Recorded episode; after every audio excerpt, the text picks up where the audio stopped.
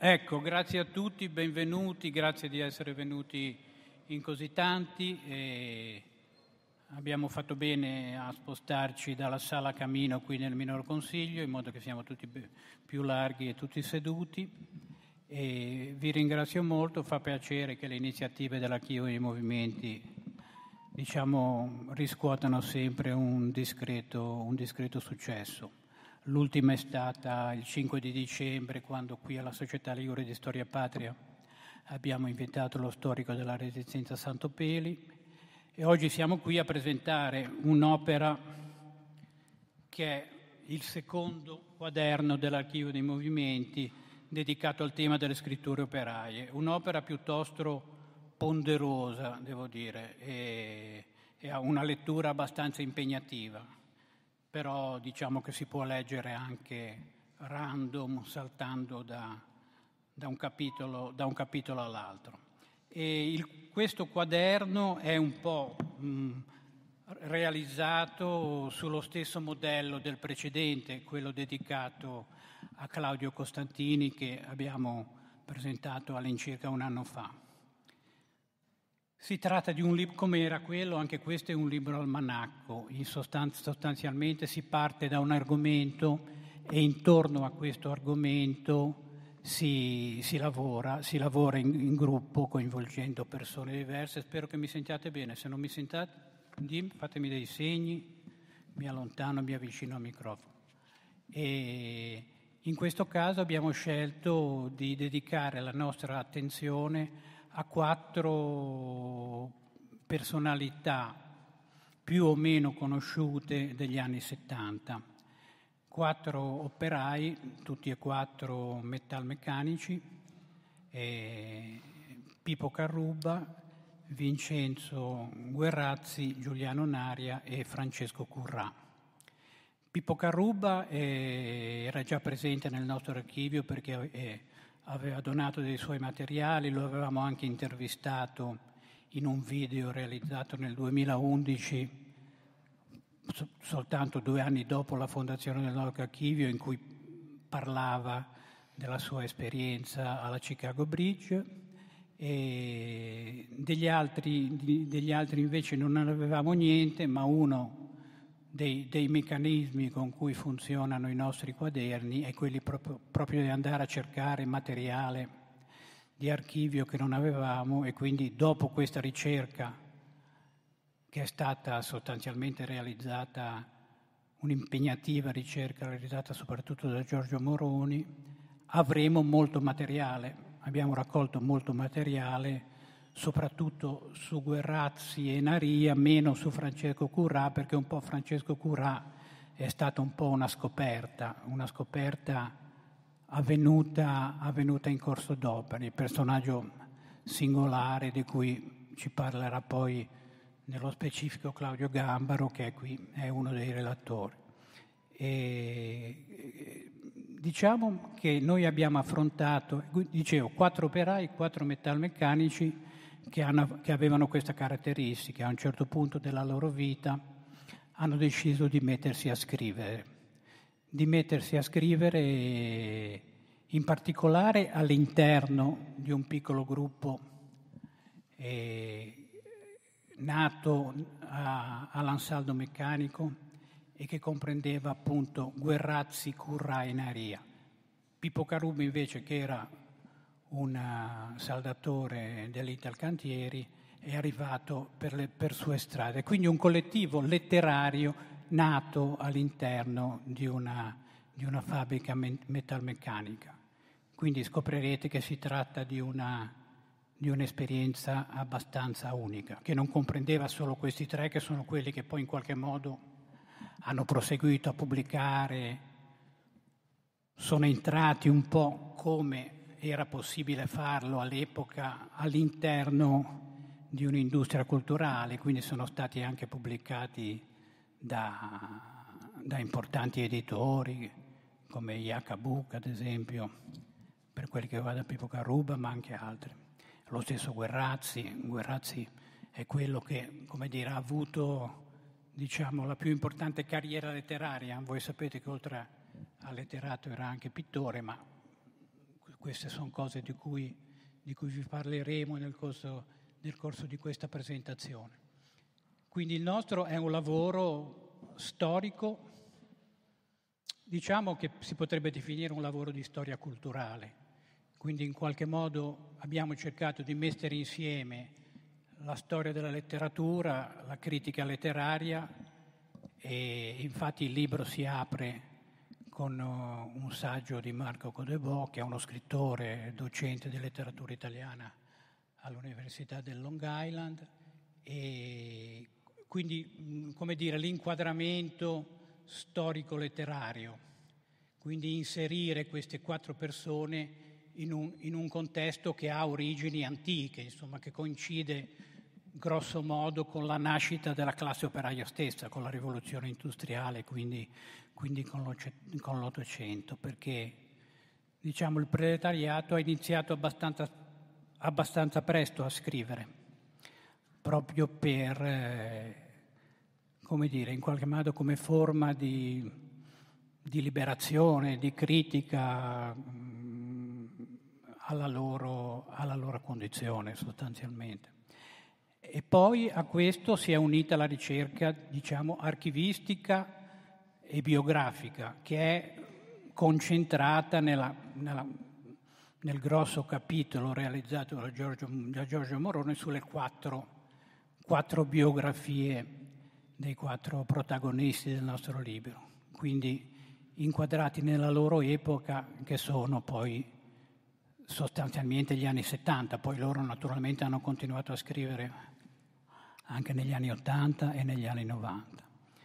E, e poi delle, diciamo, degli approfondimenti, che sono approfondimenti sia testimoniali, come il capitolo molto bello della, della, dedicato appunto a questo collettivo, in cui Rossella Simone racconta le, le testimonianze di altri partecipanti, eh, Marino Fermo e Ignazio Marino, che erano altri membri di questo collettivo, che quindi raccontano in presa diretta. Qui si tratta, diciamo, in un certo senso di storia, di storia orale. Poi abbiamo, abbiamo ripubblicato un'interessantissima prefazione al posto fisso di Pippo Carrubba, appunto per nelle edizioni Jacobu che aveva scritto Antonio Gibelli, che credo che sia qui anche lui oggi, poi magari gli chiederemo se vuol dire qualche cosa. E poi appunto dicevo il capitolo dedicato a Francesco Currà, un interessante capitolo scritto da, dal collega Stefano Bigazzi, che tutti voi conoscete, giornalista di Repubblica, che è stato coautore con Guerrazzi di un noir, di un giallo interessante, il compagno sbagliato, e lui racconta un po' questa sua, questa sua esperienza di, diciamo, di co-scrittura con, con Vincenzo Guerrazzi. Poi abbiamo voluto anche fare un passo indietro e dedicare due saggi in qualche modo a una classe operaia diversa, di epoca diversa e di tipo completamente diverso. E quindi due interessantissimi saggi, uno dell'Augusta Molinari, che voi tutti conoscete, docente all'Università di Genova, e uno dedicato alle lettere che i eh, dipendenti dell'Ansaldo scrivevano al padrone, diciamo, al datore di lavoro. È un, un, testo interessantissimo che lavora su un fondo archivistico che è, che è conservato alla Fondazione Ansaldo, di oltre mille lettere di questo genere. E poi ci siamo affidati a un'altra grande protagonista dell'epoca, Liliana Lanzardo, che è qui con noi. Liliana Lanzardo è stata storica, docente universitaria, ma è stata soprattutto una delle fondatrici dei Quaderni Rossi e quindi ha vissuto nel cuore diciamo, della stagione operaista e ha, scritto, ha pubblicato nel 69 un testo fondamentale per Inaudi, che è un testo anche, come dire, originale, che è un testo diciamo, pionieristico sul fronte della storia orale dedicato agli, agli operai comunisti alla Fiat, che scatenò un grandissimo dibattito e tantissime polemiche quando uscì, essendo lei appunto appartenente ai Guaderni Rossi e quindi laterale alla, all'establishment eh, sia sindacale che del Partito Comunista Italiano. E, e lei eh, ci racconta un'autobiografia operaia, quella di Arturo Ferraris, un'autobiografia operaia che diciamo copre la stagione dal dal primo dopoguerra alla, alla Resistenza. È l'autobiografia scritta da Arturo Ferraris con la consulenza di Liliana, eh, che, quindi, che è un modello di operaio ancora diverso rispetto a quelli eh, degli anni venti, cioè della prima guerra mondiale, e rispetto ai nostri, diciamo, che agiscono negli anni 70, quindi dopo l'autunno caldo, con tutto quello che, che ciò ha comportato. Ora dico un'ultimissima cosa perché ho parlato più di quello che, che volevo parlare e perché vorrei limitarmi un po' a dirigere il traffico, a, a dare la parola. E questo nostro libro, che quindi dicevo è un libro sostanzialmente di storia culturale, di storia, di archivistica, un libro che vuole essere anche un documento, da mettere a disposizione, come tutto quello che fa l'archivio, per ulteriori, per ulteriori studi. Questo libro, devo dire, un po' casualmente si va a inserire in, in un grande revival che è internazionale della letteratura working class. Proprio nel, nello scorso luglio si è svolto a Campi Bisenzio, vicino a Firenze, nell'ambito di una importante lotta dell'azienda GKN, che ora ha cambiato nome, una lotta contro i licenziamenti che è ancora tuttora in corso, un'azienda metalmeccanica. Nell'ambito di questa lotta, di questa mobilitazione, di questa occupazione, si è svolta la prima edizione del, appunto, del Festival della, eh, working, della letteratura Working Class che è, stato, che è nato sul modello di quello nato a Bristol l'anno prima. Diciamo, nel 22 c'è stato il festival a Bristol, nel 23 il festival a Firenze. Questo festival è diretto da Alberto Prunetti, scrittore e critico letterario, che ha dedicato al tema della letteratura working class un, un pregevole volume che si chiama Non è un pranzo di gala, soprattutto alla scrittura working class in lingua inglese ma perché diciamo, la patria della working class è l'Inghilterra, in seconda battuta anche gli Stati Uniti. Poi Marco potrà, potrà confermarlo e specificare meglio questo cotè internazionale che è molto più, più vivace e importante, che è squisitamente letterario, molto più importante, letterario e politico, ma è molto più vivace che in Italia. E, però anche in Italia proprio lo stesso Brunetti ha scritto un importante romanzo intitolato Amianto, ma sono tanti gli autori, poi magari Panella potrà, è esperto di questi temi e potrà, e potrà citarne altri. Quindi in qualche modo il lavoro sostanzialmente di, di storia locale che, che, noi abbiamo fatto sull'onda di tutto il lavoro che sta facendo ormai da anni l'archivio dei movimenti, si va, diventa glocal, se vogliamo usare un termine abbastanza, abbastanza insopportabile, però si va a inserire in uno, in uno scenario internazionale. E quindi credo che questo malloppone che avete in mano, spero che l'abbiate in mano tutti, nel senso che tutti l'abbiate comprato, è, è un'opera, voglio dire, non per autoelogiarci, ma interessante e che valeva la pena, che valeva la pena di fare per tanti motivi, per tante, per tante sfaccettature, per tante suggestioni e via discorrendo.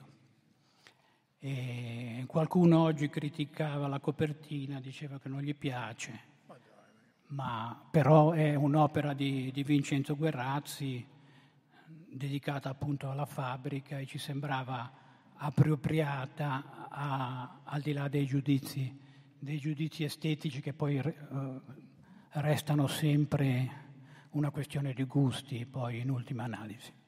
E quindi procediamo così, direi, io do molto volentieri la parola a Claudio Panella, che è un docente dell'Università di Torino, del Dipartimento di Italianistica, eh, che si occupa di letteratura comparata e che si è in particolar modo occupato appunto del rapporto fra letteratura e lavoro. Perché poi, forse mi ero dimenticato di dirlo, ma ci tenevo a dirlo, il tema cruciale di questo libro è appunto il lavoro, cioè che cos'è diventato il lavoro oggi rispetto a quello che era alla fine, a metà, all'inizio degli anni 70, l'idea di lavoro. E questo è un tema di, di straordinario interesse, insomma, stiamo seguendo tutti i dibattiti sull'intelligenza artificiale, sulla fine del lavoro e via di che allo stesso tempo sulla disoccupazione, appunto perché l'intelligenza artificiale produce disoccupazione, sulle, sulla, sul fenomeno delle dimissioni di massa. Insomma, il lavoro si, è, si sta trasformando in mille modi, insomma, è proteiforme. Però è interessante fare un parallelo, e questo libro dà la possibilità di farlo, fra una certa idea di lavoro che era nata in quel periodo nell'operaio massa è diversa dall'idea del lavoro dell'operaio di mestiere che è quello dell'ansaldo degli anni 20 o, degli, o della Fiat de, o della Grandi Motori degli anni 30 o 40. E quindi con grande piacere lascio ora la parola a Claudio Panella. Grazie.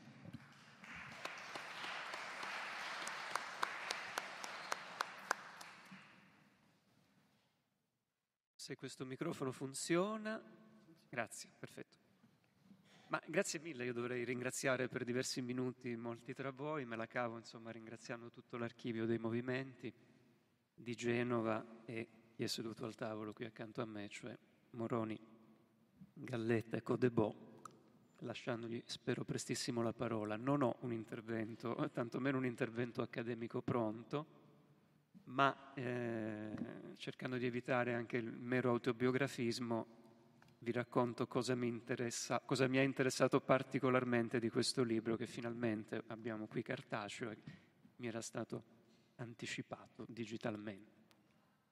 Ehm, innanzitutto ho scoperto un sacco di cose naturalmente, cioè eh, io mi sono occupato di letteratura e lavoro, è vero, eh, ho iniziato a farlo qualche anno fa, prima che ci fosse poi diciamo, questo ritorno della voga del lavoro in letteratura.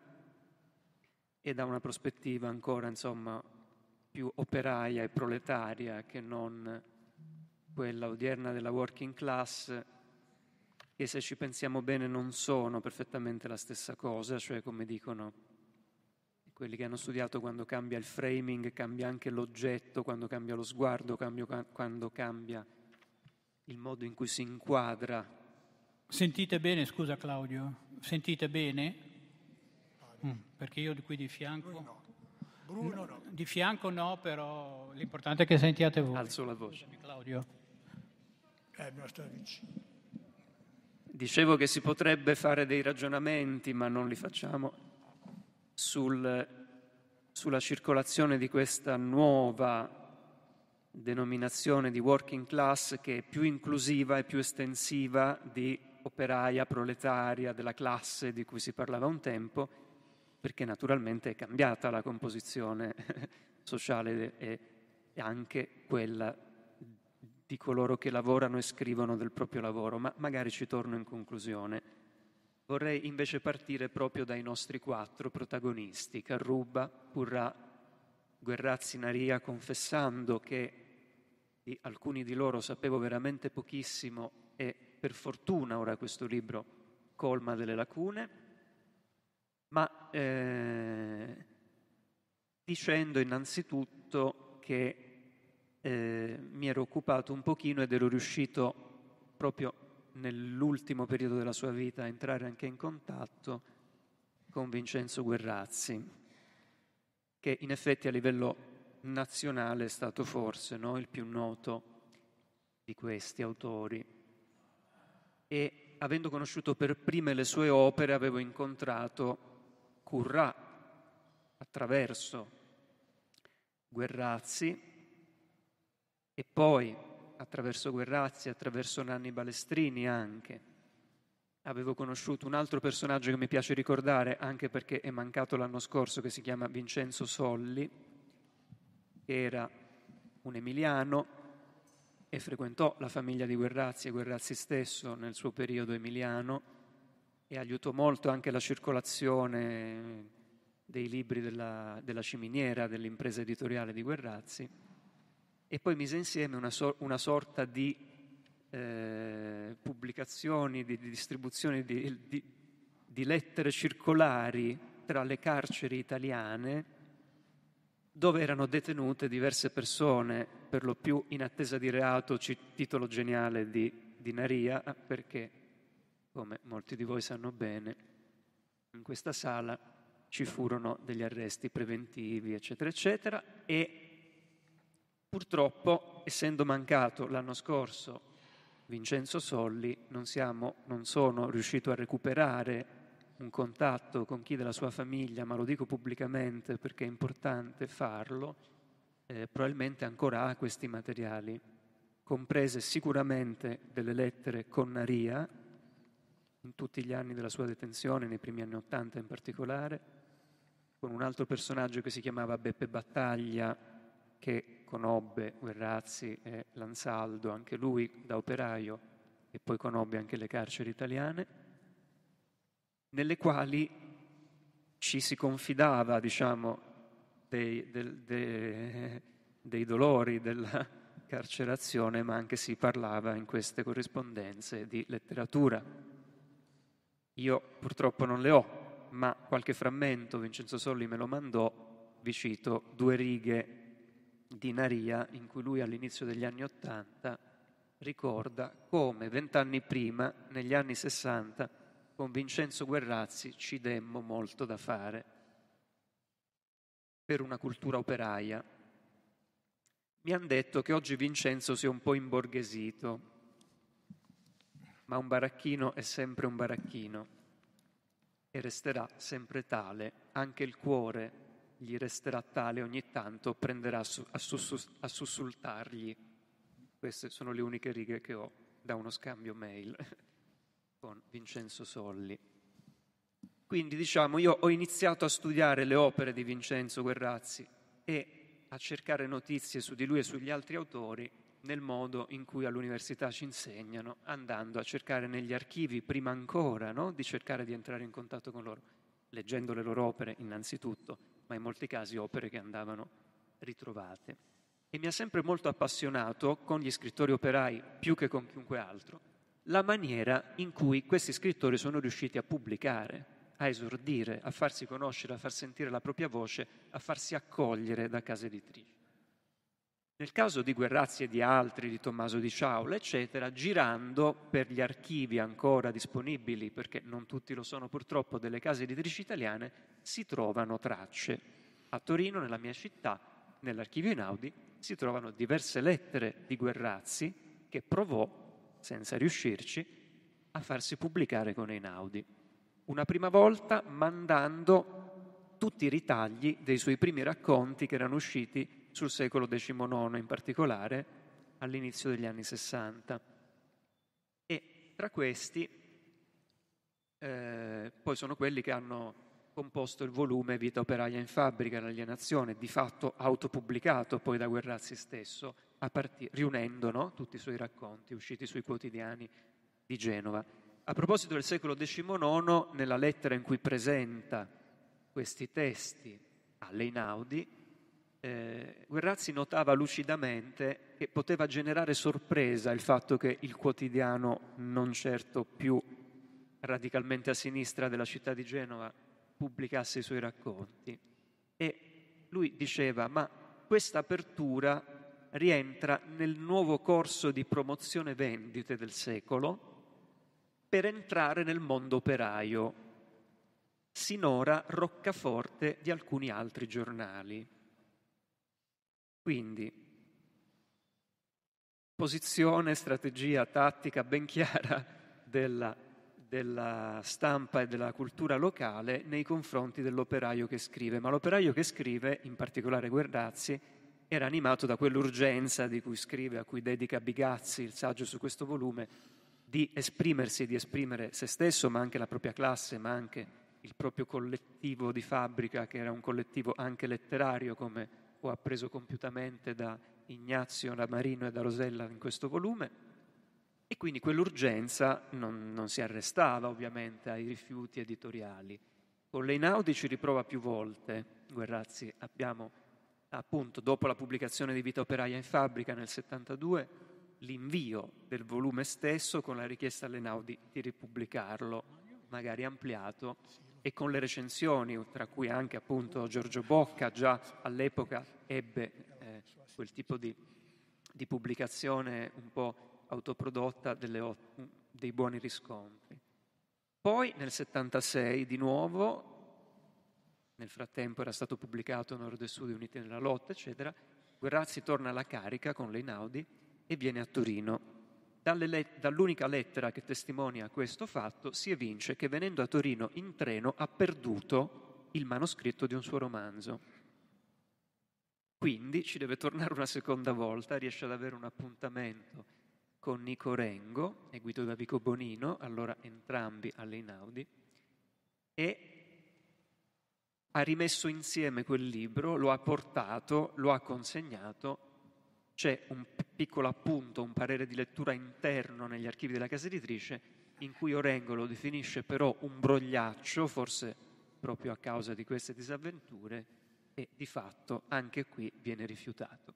Nel frattempo, dicevo, c'è stato l'incontro, forse epistolare anche qui, credo, con Nanni Balestrini, con la collana collettivo, da lui diretta per l'editore Marsilio e quindi la pubblicazione, diciamolo, di ampia diffusione, di buon successo, di Nord e Sud uniti della Notta per, per l'editore Veneto, che purtroppo non rende disponibili i suoi archivi e forse neanche li ha conservati, quindi non vi so aggiungere altro, ma esiste un archivio Balestrini da poco ordinato e pur esistendo questo archivio e questo inventario, e a me, credo ad altre persone, non è ancora stato dato di poterlo consultare. Risultano però almeno una dozzina di lettere di Vincenzo Guerrazzi in questo archivio. Questo ho potuto accertarlo e sono tutte relative agli anni 73-76, quindi a ridosso, insomma, della pubblicazione di Nord e Sud e negli anni successivi, quando ancora Balestrini con l'area coordinava, insomma, fungeva da animatore di una rete di eh, editori che poi sono quelli che hanno pubblicato nuovamente Guerrazzi ma anche Currà squilibri, eccetera, eccetera. Quindi non vedo l'ora di poter studiare anche queste lettere. Perché insisto tanto con gli archivi e con le lettere?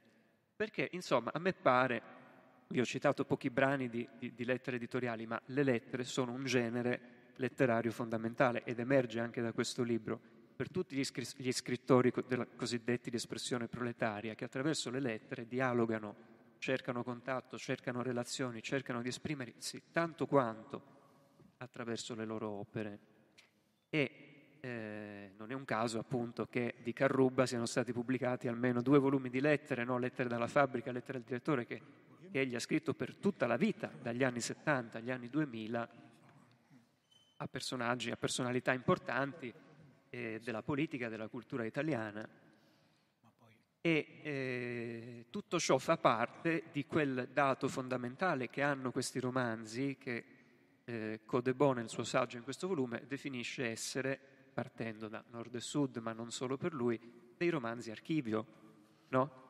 E, e, e, anche il dato per cui naturalmente l'archivio dei movimenti tanto si interessa a questo tipo di, di letteratura, di scritture, cioè dei romanzi archivio, lo dirà meglio di me Codebò probabilmente oggi stesso, ma perché sono nutriti di vita reale e di lotte reali e di documenti ed esibiscono questi documenti. Il fatto che eh, le scritte nei gabinetti dell'Ansaldo abbiano un, una posizione, una parte così importante, Nord e Sud Uniti nella notte, nei libri di Guerrazzi, scritte che aveva in parte scritto lui stesso, ma non solo, che erano scritte da tutti gli operai della fabbrica e così altre tipologie di documenti che potremmo citare, testimonia la concretezza no? Del, della condizione del lavoro e delle lotte di tutti questi autori.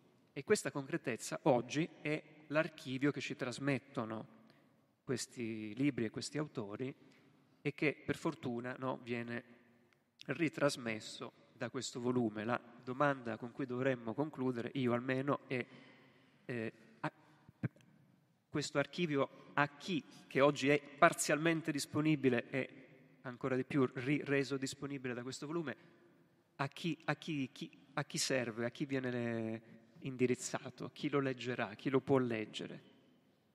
La domanda resta aperta, sta a noi raccoglierlo naturalmente, però è un fatto che può e deve essere letto da quelle generazioni di autori che citava prima Galletta, della working class literature di oggi, anche di quella italiana. Che cos'è questo movimento in una frase? È, dal punto di vista operaio, fortemente, soprattutto nato in Italia, come un movimento di figli. Alberto Prunetti, figlio di suo padre Renato, trasfertista tubista di, di mille imprese del triangolo industriale dell'Ilva, quindi anche non solo del nord Italia. Stefano Matteo Valenti, figlio di un operaio depresso e massacrato dal lavoro, in entrambi i casi si parla di due operai morti per le conseguenze anche dell'amianto, eh, autore della fabbrica del panico, nella quale ci sono dei pezzi sulla tristezza dell'operaio chiuso alla macchina, in cui io trovo quasi citati passi di Guerrazzi, credo che Valenti lo abbia letto senz'altro, ma è un'eccezione, forse i giovani autori non l'hanno letto. Eh, Francesco De Zio, operaio, esordiente nel 2002-2003 con Nicola Rubino entrato in fabbrica, quando ha scritto la sua storia operaia a Bari non aveva ancora letto Tommaso di Sciaula, no? l'altro grande scrittore operaio pugliese, e non aveva ancora letto Nanni Balestrini, lo ha dichiarato all'epoca. Poi lo ha letto, tanto è vero che Balestrini lo ha presentato nella rassegna Ricercare 2002 Reggio Emilia, in cui si presentavano gli esordienti, ed ha aiutato a pubblicarlo addirittura per Feltrinelli. Ma appunto tessere questo legame tra generazioni no? è davvero ciò per cui ringrazio i curatori di questo volume e l'Archivio dei Movimenti. E per ora non ho nient'altro da dire. Grazie.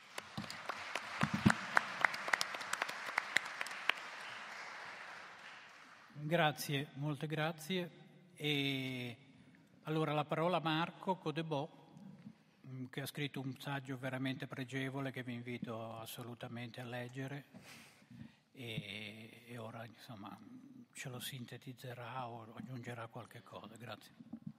Grazie Giuliano. Dunque, in realtà io penso che il saggio ve lo dovete leggere, quindi non ve lo racconto.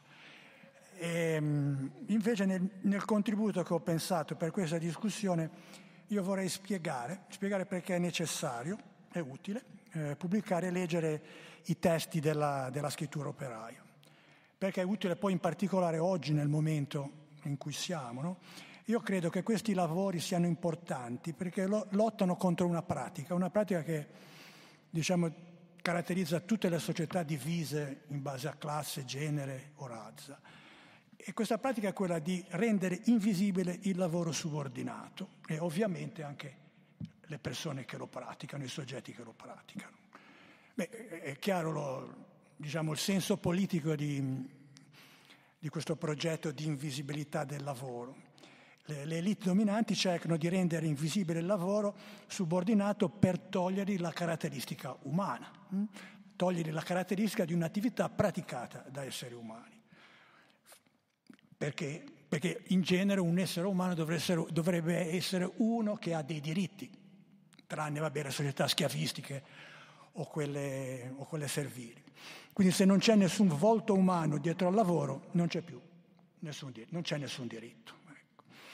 Ora, uno dei modi, uno dei modi scusate, per rendere il lavoro subordinato invisibile è negargli l'accesso al discorso letterario, cioè escludere il lavoro subordinato dal, da testi letterari, poesie, romanzi, racconti, scrittura autobiografica, tutto quello che, tutto quello che volete. Cioè il, il, lavoro subordinato è escluso dalla rappresentazione, insomma, che è cruciale perché poi noi fra esseri umani non ci scambiamo delle cose astratte, ci scambiamo delle rappresentazioni.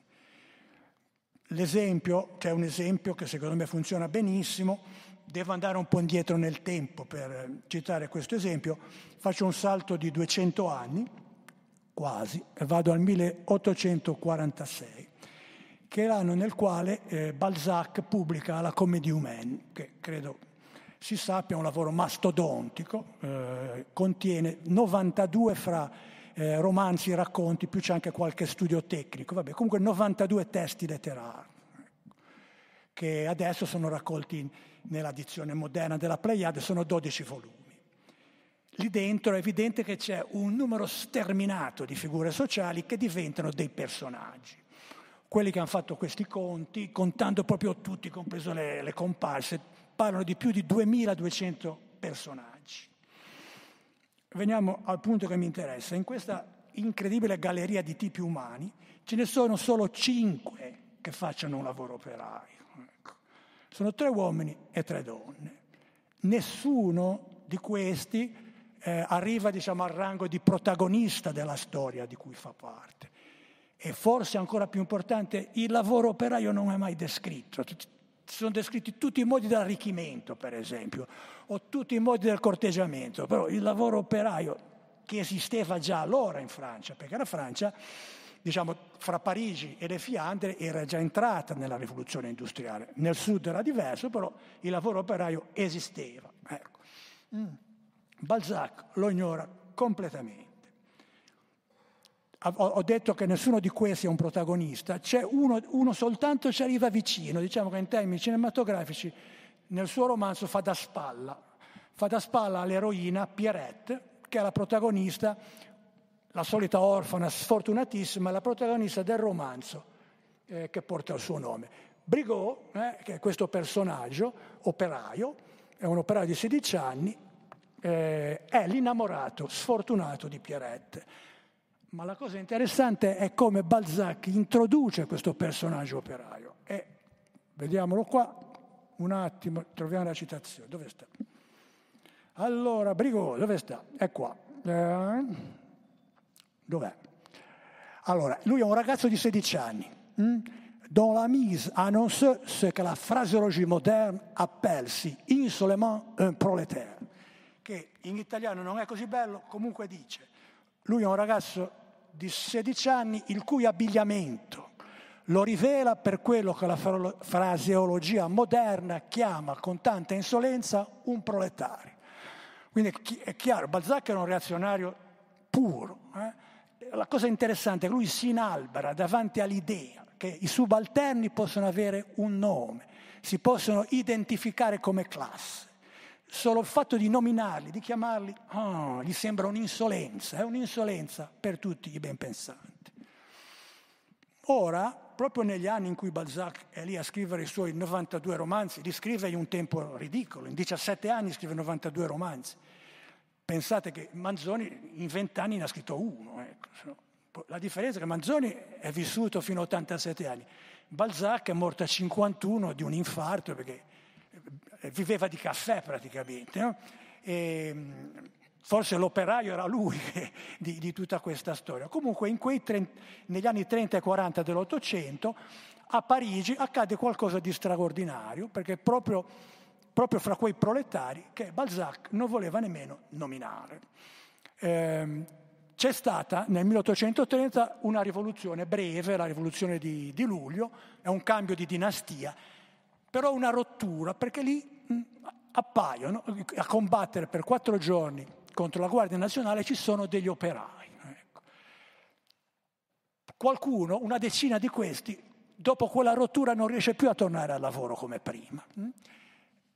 Decide che, sua, che questi decidono che la loro vita non può essere soltanto passare dieci ore al giorno nell'atelier, decidono di studiare Mm, passano le notti, un po' come faceva Balzac a scrivere, loro passano le notti a studiare e a scrivere e scrivono racconti, testi autobiografici, persino testi filosofici. Ecco. Questo è un segno, direi secondo me un segno importante, che la classe di cui questi operai eh, fanno parte è diversa dalle altre classi subalterne che l'hanno preceduta, perché questa è una classe che scrive no? e scriverà per, nei 200 anni che ci separano dal 1830, scriverà sempre in pratica, scrive sotto tutte le latitudini man mano che chiaramente la rivoluzione industriale si espande per il mondo e dalla fine degli anni 90, cominciando in area tedesca, scrivono anche le operaie. Ora, perché è importante la pratica operaia del testo letterario? Perché a me sembra che eh, questa pratica sia un'arma particolarmente efficace contro l'azzeramento, contro la cancellazione del lavoro subordinato nelle società eh, del capitale. Questo accade perché chi legge, chi legge un romanzo scritto da un operaio o un'autobiografia, qualsiasi cosa, chi legge questi testi entra in rapporto uno a uno con una soggettività operaia che scrive, oppure anche con una soggettività operaia che è un personaggio. Per esempio un testo che è antologizzato qua, il posto fisso di, di Pippo Caruba. Chi legge il posto fisso entra in un rapporto immediato, appunto uno a uno, da soggettività a soggettività con una soggettività operaia e con lui, con Pippo, passa attraverso tutto quel eh, ribigo di licenziamenti, scioperi, licenziamenti, ristrutturazioni che sono raccontati nel posto fisso. Questo è un tipo di conoscenza che diciamo, è affine a fare esperienza, a fare esperienza diretta di un, di un problema, di un fenomeno. Ecco. E, diciamo un tipo di conoscenza che affianca, integra quella scientifica, che chiaramente eh, ci dà tutto un altro tipo di informazioni che resta necessaria, ma che insomma si articola se c'è questa conoscenza diretta esperienziale. In pratica grazie alla scrittura, alla scrittura operaia, in questo modo entra nella cassetta degli attrezzi della, della, cultura operaia uno strumento che è tipico del romanzo borghese. Mm? Che, cos'è questo strumento? È il personaggio letterario come strumento per avere un rapporto diretto da autocoscienza a autocoscienza con chi legge. Facciamo un esempio. Uno può, se vuole, eh, se ne ha voglia, può eh, documentarsi sullo sviluppo del latifondo in provincia di Catania dopo l'unità d'Italia. Sicuramente ci sono moltissimi testi, uno può crearsi una conoscenza profonda del fenomeno, però potrebbe anche leggere Mastro Don Gesualdo, per esempio, eh, di, di Giovanni Verga e lì entra in contatto con un'altra cosa, entra in contatto con il demone dell'arricchimento che possiede questo personaggio e che gli fa fare una vita incredibile. Uno che parte da zero, un povero Cristo munatore, diventa l'uomo più ricco del paese perché ha questo, questo, questa, questa voglia, questa brama di arricchimento. Uno che lo legge entra in contatto con questa brama di arricchimento, capisce per esempio che è in, che è in relazione col desiderio insano di mortalità, che poi viene contraddetto ovviamente alla fine. Uno che esce da questa esperienza poi eh, la può integrare con quella che si è fatto sui libri di storia, di sociologia, di economia e diciamo, articolare la sua conoscenza in, in una maniera più profonda. Col romanzo operaio anche questo tipo di strumento entra all'interno della, della cultura operaia. Ora ritorno un attimo in Francia eh, per dire che chiaramente poi gli anni, gli anni 40 finiscono col 48, no? il 48 c'è la rivoluzione e, e qui diciamo, la classe operaia entra nel discorso pubblico con una forza ben più dirompente di quella, di, quei, di quella decina di operai che studiavano e scrivevano di notte. Ecco. Chiaramente c'è il 48, specialmente la rivoluzione eh, di giugno, con l'insurrezione dell'operaia nel Faubourg Saint-Antoine, compare la volta, per la prima volta nella storia la bandiera rossa sulle barricate. Poi di lì sappiamo cosa c'è, ci sono le tre internazionali, i sindacati, le società di mutuo soccorso, le rivoluzioni, eh, tutto quello che è successo, diciamo il movimento operaio, la sua organizzazione e la sua storia. Ora questo movimento direi che dalla fine degli anni Ottanta non sta più tanto bene di salute. Ecco e in particolare dopo la crisi, l'ultima, questa del 2007-2008, eh, è stato praticamente silenziato, direi. Ecco. E il lavoro subalterno adesso, nel mondo in cui viviamo, è di nuovo tendenzialmente cancellato dal lavoro pubblico. Viviamo nel paradigma neoliberista che dice, a seconda dei generi, che siamo tutte imprenditrici di noi stessi oppure tutti imprenditori di noi stessi. Quindi anche un povero Cristo che arriva sul barcone a Lampedusa, se non altro, possiede il capitale del suo corpo e della sua mente, e sono affari suoi, eh, si arrangi, cerchi di investirlo bene, però non è più un proletario, è uno che qualcosa ce l'ha, non è uno senza niente. Ecco. E circola chiaramente molto spesso ehm, anche la, l'idea che la l'idea, un'idea che farebbe fare salti di gioia a Balzac, che la classe operaia, in quanto tale, non esiste più. Ecco. E questo chiaramente cos'è? È l'esempio più radicale di quella cancellazione del, del lavoro come negazione dei diritti di cui, avevo, di, di cui ho accennato all'inizio. Io, diciamo, su questa estinzione avrei qualche dubbio. Ecco non saprei spiegarmi, per esempio, le 968 vittime di infortuni sul lavoro che ci sono stati nel, nel 2023 in Italia. Sono 968 operai e operaie che insomma, hanno, avuto, hanno, avuto, hanno, avuto, la loro esistenza riconosciuta solo nel momento del decesso, ecco, nel momento in cui sono morti o sono morti. E soprattutto, nell'ipotesi di un'estinzione della classe operaia, non saprei come offrire, come definire un mucchio di gente che oggi è occupata in settori come la logistica, la ristorazione, la cura, eh, i, i, trasporti, e chi ne ha più ne metta, insomma, quella che diciamo eh, più o meno una volta si chiamava anche fabbrica diffusa. Ecco. Forse tutte queste persone impiegate, hm, i lavori subordinati in giro nella società sono operai e operaie. Mi appoggio qui al manifesto, no? altro frutto del, del 48, perlomeno il manifesto di, di Marx e Engels. Eh, lo cito con l'edizione che avevo in casa e con l'edizione in, in lingua locale. Qua di, Marx e Engels dicono che i moderni operai sono quelli che vivono solo fino a quando trovano travaglio e trovano travaglio solo fino a quando o solo o la cresce o capitale. Questa è una definizione che direi ci può stare, no? riesce ancora a darci un'idea di, di, di quella che è la classe operaia di oggi. Poi a smentire, infine, a smentire la tesi di un'estinzione della, de, de, della, della classe operaia, direi importante quello che, che sia Giuliano eh, che Claudio, eh, che Claudio eh, hanno discusso continuano a circolare romanzi e racconti scritti da operai e da operai. E quindi, come appunto ha citato Claudio, per farsi un'idea basta un, andare sul portale delle edizioni Allegre e poi cliccare sulla collana Working Class, quella che appunto per meritevole iniziativa di Alberto Prunetti pubblica da qualche anno testi di scrittura operaia sia italiana che straniera, soprattutto questa di, di matrice anglosassone. E aggiungerei anche la, la, la definizione che Prunetti dà di, di, di, di working class, direi che funziona. Per lui è una classe che è impiegata dentro e fuori dalla fabbrica, è tanto femminile quanto maschile, plurilingue e plurietnica, e, e plurilingue, e plurietnica. Questa definizione è l'unica che secondo me può funzionare anche nel nostro presente. Oltretutto andrebbe anche d'accordo con Marx e Engels, cosa che non guasta mai. Quindi in questo contesto, direi che pra- nel contesto in cui siamo noi, ogni pratica che resista all'invisibilità del lavoro subordinato è salutare e necessaria.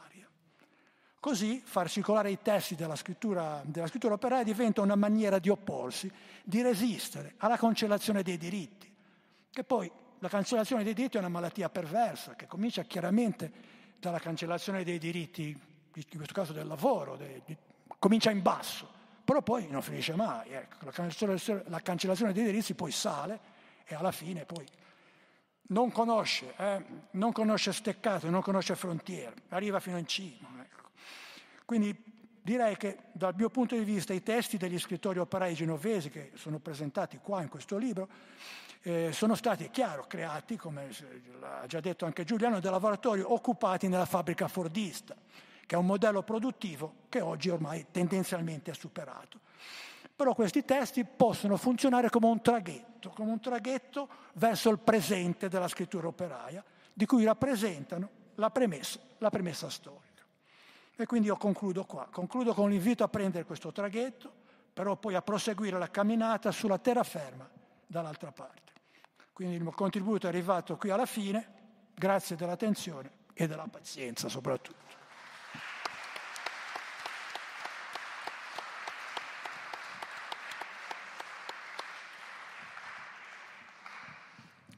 Grazie a Marco per la lucidità delle riflessioni. Mi veniva in mente sentendolo parlare che in parallelo a questa, a questa genealogia che lui ricostruisce, ad un certo punto, diciamo, fra, a cavallo fra i due secoli, nasce anche un'altra come, configurazione che riguarda la, l'operaio, che è il mito dell'operaio. Cioè al, all'operaio vengono attribuite ma non vengono autoattribuite, diciamo gli arrivano dall'esterno, gli arrivano dalla società borghese, in parte poi gli arrivano anche dal, dal, dal movimento operaio istituzionalizzato, gli, gli, viene assegnato un ruolo salvifico, basta citare Junger, cioè l'operaio diventa una sorta di superuomo. E questo, questo non significa che quella soggettività venga in qualche modo rivalutata. È, anzi, è esattamente il contrario. Probabilmente questa soggettività nel momento in cui all'operaio si attribuiscono qualità salvifiche, diciamo, in un certo senso, e questa è una cosa che va avanti poi anche nel corso del Novecento, nonostante le tragedie che il movimento operaio ha dovuto subire, resta questo elemento, questo elemento salvifico che diciamo che muore muore definitivamente, diciamo negli anni, proprio alla fine degli anni 70 e, e negli anni 80 con la, l'offensiva neoliberista che proprio azzera qualsiasi discorso, come, come, diceva giustamente, scusate questo maledetto telefonino, poi lo spengo. E, e questo però è un argomento che, che, è, che è interessante, sul quale varrebbe la pena, perché è proprio l'altro corno dialettico della, della, figura, della, figura, dell'operaio fra la fine dell'Ottocento e, e la metà del Novecento. E a proposito invece, se vi, vi, rubo ancora un minuto, è stato citato Prunetti, a proposito della working class literature, mi ero segnato una sua osservazione rispetto a quello che diceva anche Claudio, cioè che questa su questa definizione si potrebbe discutere, non è chiara, è molto utile, è molto bella e funziona molto bene a livello anche mediatico e via corrente. E Prunetti si pone, si pone questo, questa questione, cioè dice la, la definizione di letteratura working class è problematica, è l'estrazione di classe dell'autore quello che conta, o il suo impegno politico, oppure il soggetto della narrativa, cioè si tratta di una letteratura operaia quando si parla di operai o solo quando uno è un operaio o un lavoratore o un proletario, poi sulle definizioni si può discutere che scrive. E prosegue Bunetti, è letteratura working class anche quella fatta da un attore di classe media che parla di operai, e nella storia della letteratura italiana ce ne sono stati tanti o che incita alla lotta di classi, oppure solo quello di chi appartiene alla working class e come si misura questa appartenenza. Quindi eh, sono domande, diciamo, che non sono soltanto teoriche, sono anche sostanziali. Diciamo che rispetto, questi, rispetto ai nostri autori credo che le risposte siano siano abbastanza chiare o abbastanza semplici, ma non rispetto a tutti gli autori che stanno nascendo. E c'è anche un altro elemento molto importante, perché molto spesso sono i figli, se non addirittura i nipoti degli operai che scrivono di classe operaia, scrivono cioè dei loro genitori o dei loro noti. Il primo è proprio Prunetti, il suo libro Amianto è proprio il racconto della morte del padre. E proprio a causa, a causa una, dell'amianto. E ce, sono, e ce ne sono tanti altri. E c'è proprio uno di questi, di cui in questo momento non mi ricordo il nome, che viene citato proprio da, da Claudio in un, suo, in un suo articolo, che alla fine una, dice io faccio un lavoro intellettuale, sono uno scrittore, sono un, un traduttore, sto tutto il giorno al computer a scrivere per guadagnarmi, per guadagnarmi 10, 10 euro a cartella e penso che alla mia, alla mia, età mio padre, che era un operaio metalmeccanico delegato dalla FIOM, era riuscito già a comprarsi la casa. Io a malapena riesco a pagare l'affitto con le mie traduzioni da, dall'inglese, dallo spagnolo o dal tedesco. E non solo, ma stare tutto il giorno seduto al computer mi ha provocato una, un grave problema alla colonna vertebrale. Insomma. Quindi questo dà, dà, un po' l'idea di come anche i lavoratori cosiddetti cognitivi, che non, non possono essere considerati in senso stretto degli operai, possono essere considerati però dei proletari, hanno forse problemi, se possibile, ancora ancora maggiori dei loro genitori. Parliamo dei paesi industrialmente avanzati in cui i figli hanno potuto studiare, imparare le, le lingue e imparare a scrivere. Ci sono poi invece gli operai cinesi che sono citati anche da, che in qualche modo chiudono questo percorso che, che Marco fa cominciare dalla rivoluzione del 1830 e fa finire i giorni nostri che dif- definiscono se stessi in una raccolta di poesie mangime per le macchine. E questo la dice, la dice già lunga, però una parentesi forse un po' troppo lunga per dare la parola a Giorgio Moroni che possiamo considerare stato il vero motore, il vero motore di questo libro per le sue ricerche che sono partite dalle sue conoscenze personali, nel senso che lui conosceva praticamente tutti gli autori di cui parliamo, forse Currà era l'unico che non conosceva personalmente, e, e, quindi ha messo insieme le sue conoscenze, ha messo insieme la ricerca, quindi andare a, recuperare gli eredi, i documenti, per fare il lavoro che è un po', che è un po il cuore, che è un po' il cuore di questo libro. E quindi gli lascio volentieri la parola. Eh, grazie, mi sentite? Eh, io vorrei iniziare eh, con un approccio statistico, eh, anch'io cercherò di non ehm, citare ehm, le cose che ho scritto, anche perché poi tendenzialmente non me le ricordo. Ehm, il, noi parliamo di eh, Pippo Carrubba, che eh, ha scritto otto libri, ehm, più centinaia di lettere eh, che sono inedite. Poi eh, anzi qui in sala vedo eh, eh, sua moglie e mi fa molto piacere salutarlo, spero che poi abbia... Mi sentite? Me lo aprire? Ok, Bruna, e spero abbia poi, se ha voglia, magari modo di, di, dire qualcosa, perché lei ha reso possibile la ricostruzione di eh, importanti frammenti della vita di, di, Pippo Carruba. Otto libri, dicevo, più centinaia di eh, lettere inedite. Currà Ehm, che è una scoperta clamorosa di cui ci parlerà, resa in parte possibile, da, in gran parte possibile da, da, Claudio Gambaro, che poi certamente ci dirà qualcosa su di lui, ha scritto due, due volumi di poesie e ha pubblicato due album, due LP eh, di musica sperimentale, il secondo direi un po' prog. Uh, Vincenzo Guerrazzi ha pubblicato uh, 12 libri, 12 volumi e sono emersi dalla nostra ricerca due inediti. Uh, Giuliano Naria ha pubblicato in vita 5 volumi e sono emersi dalle ricerche che abbiamo fatto due inediti. Siamo di fronte sostanzialmente a 27 libri pubblicati dai nostri autori, più 4 inediti, più centinaia di lettere, queste le abbiamo citate.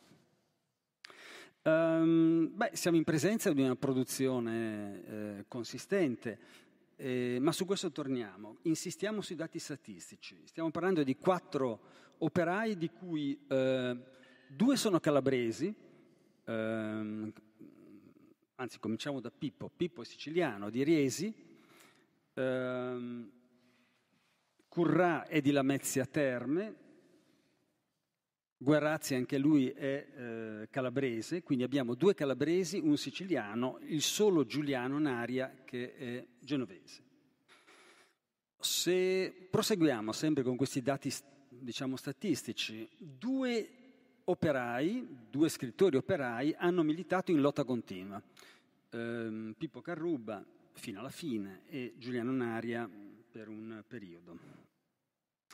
Uh, Currà, di cui sappiamo molto poco, però secondo Ignazio, che saluto qui presente, uno degli autori di, del testo eh, assieme a Rosella, secondo, e dobbiamo fidarci, è una delle pochissime fonti che abbiamo su Currà, eh, ha appartenuto a lotta comunista. Questo è, è, quello, è, un, quello, quello, è quello che sappiamo. Um, per quanto riguarda Vincenzo Guerrazzi, è emerso uh, dalla ricerca, in questo caso che avevo fatto con, con Anna Marsili, ecco, in realtà le radici politiche, perché in tutti i quattro casi abbiamo delle profonde radici politiche, in questo caso le radici politiche di Vincenzo Guerrazzi affondano nel circolo Rosa Luxemburg e quindi nella conoscenza di eh, Gianfranco Faina, di Gianfranco della Casa e altri. Um, non si tratta di um, persone che hanno um, svolto lavori operai per caso o per un periodo della loro vita, no? perché qui eh, io credo che la letteratura sia piena di esempi di scrittori anche importanti che per un certo periodo della loro vita hanno, fatto, hanno svolto lavori, lavori, manuali. Noi qui stiamo parlando di persone eh, il cui destino no? era quello di essere operai per tutta la vita. E quindi parliamo di persone che hanno dimostrato una energia vitale, eh, eccezionale, straordinaria per ehm, sfidare il tempo, per comprimere il loro tempo, il loro tempo non vissuto, quello dedicato al lavoro, e dedicarlo alla scrittura. E io questo è il primo, il primo aspetto che vorrei sottolineare, un aspetto veramente importante che è emerso in tutti i casi, cioè eh, il tempo sottratto al sonno in tutti i casi di cui abbiamo potuto ricostruire anche l'esperienza biografica, siamo di fronte a persone che hanno compresso se stessi per scrivere e per dare alla parola, e qui cito Pippo Carruba, e per dare alla parola un contenuto eh, di comunicazione eh, critica rivoluzionaria. Eh, aggiungo un altro elemento e poi abbandono l'approccio statistico. Eh, ma in realtà stiamo parlando di quattro operai, di quattro scrittori operai che ehm, costituiscono una parte cospicua di una eh, assoluta minoranza, soprattutto a Genova, di operai extraparlamentari rivoluzionari. Questo è un dato, direi, molto rilevante eh, gli operai eh, che hanno militato nei gruppi extraparlamentari negli anni 70 sono pochissimi, lo sappiamo, sono molto pochi. Vogliamo dire un numero? Non lo so, 50, 100, non lo so, ma stiamo parlando eh, a fronte di una classe operaia le cui unità negli anni 70, la cui numerosità, le cui unità erano pari a circa 50.000 operai, gran parte dei quali sindacalizzati, gran parte dei quali diciamo, eh, molto disciplinati dal punto di vista dell'appartenenza politica al, ai partiti della sinistra, in particolare al Partito Comunista. Quindi abbiamo, ripeto, una parte cospicua, quindi 4 su 50, ma so, forse io non ne ho conosciuti 50, ma certamente 50 saranno anche stati, ehm, a fronte di eh, diciamo decine di migliaia di operai militanti, o comunque militanti o comunque eh, coinvolti politicamente nel periodo in cui, gli anni 70, in cui, eh, la, classe, in cui eh, la, Genova industriale era ancora una realtà importante del, nel, nei distretti industriali di questo, di questo paese. Quindi un'assoluta minoranza eh, che probabilmente va indagata, no? che, diciamo che ci può far riflettere ad alta voce, così, liberamente. Ehm, questi operai scrivono negli anni 70.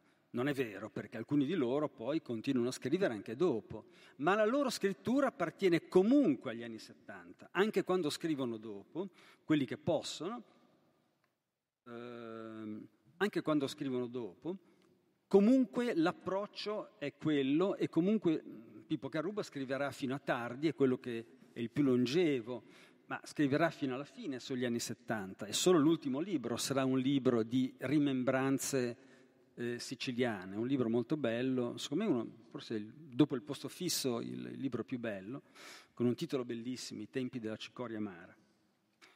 Ehm, quindi questo ci conduce a riflettere su ciò che gli anni 70 sono stati, e cioè un periodo ricco di fermenti, un, pericolo, un periodo in cui eh, eh, diciamo, la fonte, no, eh, o comunque su, cioè, era il pensiero critico da cui eh, si traeva, si, traeva, alimentazione la scrittura e, ehm, e la critica. Pensiero, cioè, cioè, l'espressione letteraria e non solo, ma anche le forme di militanza ehm, politica che si sono espresse. Anni 70, di cui oggi si torna fortunatamente a parlare, di cui si dovrà ancora parlare a lungo affinché la narrazione li sottragga alla eh, velenosa e intollerabile espressione anni di piombo. Anni dell'oro se si deve parlare di metallo piuttosto.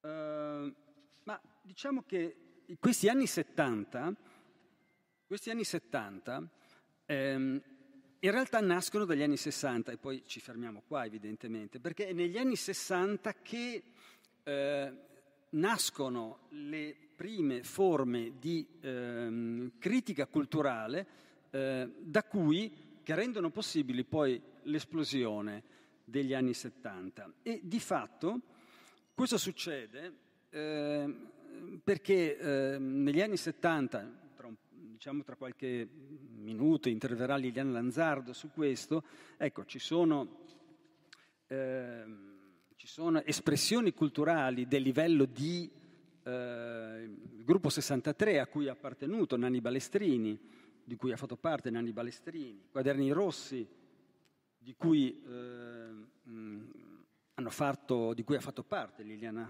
Lanzardo eh, stessa, ehm, che sono queste espressioni culturali, sociologiche e politiche, sono le prime e a questo punto possiamo sostenere le uniche in cui si dà atto dello smottamento in atto del lavoro, cioè il lavoro sta cambiando, il lavoro cessa di, essere, ehm, eh, di, di dare identità eh, personale e collettiva, cessa di creare cultura e senso comune.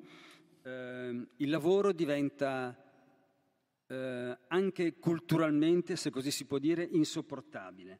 E ehm, questo si rivela negli scritti, e questo è un aspetto secondo me che va assai rimarcato, negli scritti di tre autori su quattro. Qui c'è una eh, differenza, direi, eh, non sostanziale, ma formale, molto grossa tra, da un lato, Pippo Carruba e dall'altro eh, Vincenzo Guerrazzi, Giuliano Naria e eh, Francesco Currà. Uh, mentre eh, per questi ultimi eh, il lavoro eh, è una dannazione, la fabbrica è un panopticon da cui fuggire, è una, eh, è una galera, è un girone infernale che va rifiutato perché sottrae tempo di vita, è creatore di vita non vissuta, questo è per Giuliano Naria, per Vincenzo Guerrazzi, per Francesco Currà la fabbrica. Per Pippo Carruba è invece il lavoro, una, eh, il posto fisso, il titolo direi che dà questa evidenza, è un, eh, il riconoscimento quindi del lavoro, è una forma di eh, cittadinanza, è una forma di riconoscimento politico di cui si ha bisogno. Non è che sfugge a Pippo Carruba l'insalubrità del lavoro, non è che sfugga a Pippo eh, il tema della, eh, della salute, eh, lo scoprirà molto di più negli anni a venire, ma, eh, ripeto, le forme sono completamente diverse. Tuttavia, pur in presenza di forme di eh, atteggiamento diverse rispetto al lavoro, eh, in realtà dobbiamo affermare, riconosciamo, dobbiamo dare atto che queste forme diverse in realtà negli anni 70 convivono addirittura nello stesso gruppo, perché abbiamo detto che Giuliano Naria e eh, Pippo Carruba hanno, hanno militato nello stesso, nello stesso gruppo.